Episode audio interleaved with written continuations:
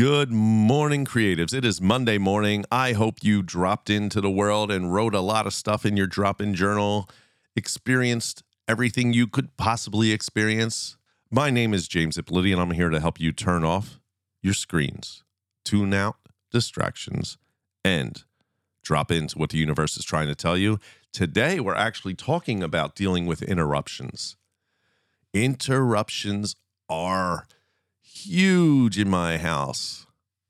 Literally, a lot of children, a wife, and pets. And I have an in law suite. So I got mother and father in law who pop in sometimes or yell up the steps. It is annoying. I have my own office. And if you don't have that, it's, but you know what? I will say this it took me 50 years to get my own office. Um, but now that I have it, it is my sanctuary.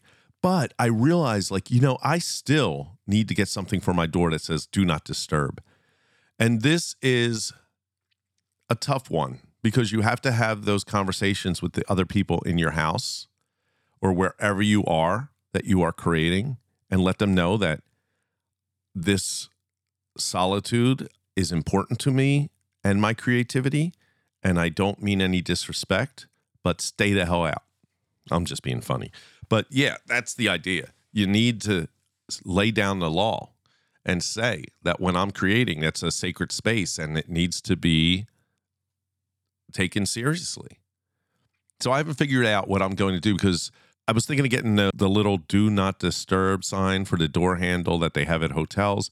Then I was thinking of getting a really cool on air sign that I could put on outside of the door that lights up and says on air, which means like I'm recording and don't bother me. I like that idea actually a lot, but I don't know if my wife will like having that on the outside of the door in the hallway. So unless it's not something that is, um, that's what I got to do. I got to find something that's not permanent, something I could just pop up that's my suggestion for this problem is to one have a discussion with everyone letting them know hey um, i'm going to be working.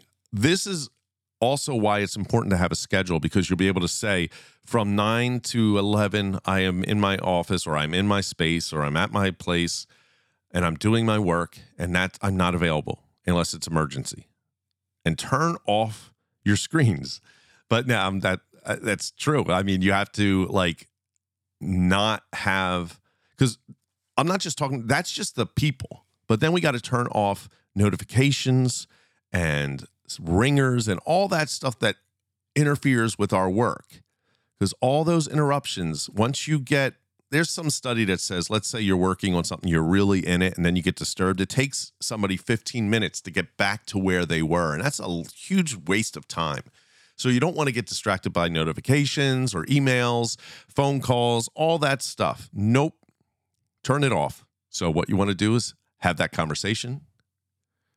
Get something maybe to alert people. There is a book, I forget what it was, but there was something that came with the book that you would put on your computer screen. So if you work in a job and you're working and you don't want to be disturbed, you would put it on top of your computer screen. This is for people who work in cubicles. And if they're walking by, they'd see it and know not to bother you. That's kind of what you want in whatever space you're in, something that signals to other people that this is the time that you should not be bothering me. And then make sure you turn off your texts. All that technology. And obviously, if you're writing on a computer, you need to go turn off your notifications and silence all that stuff put your phone away. You don't need it. Those interruptions really do kill time and kill creativity. All right, until tomorrow, turn off those screens, tune out distractions, and drop into what the universe is trying to tell you.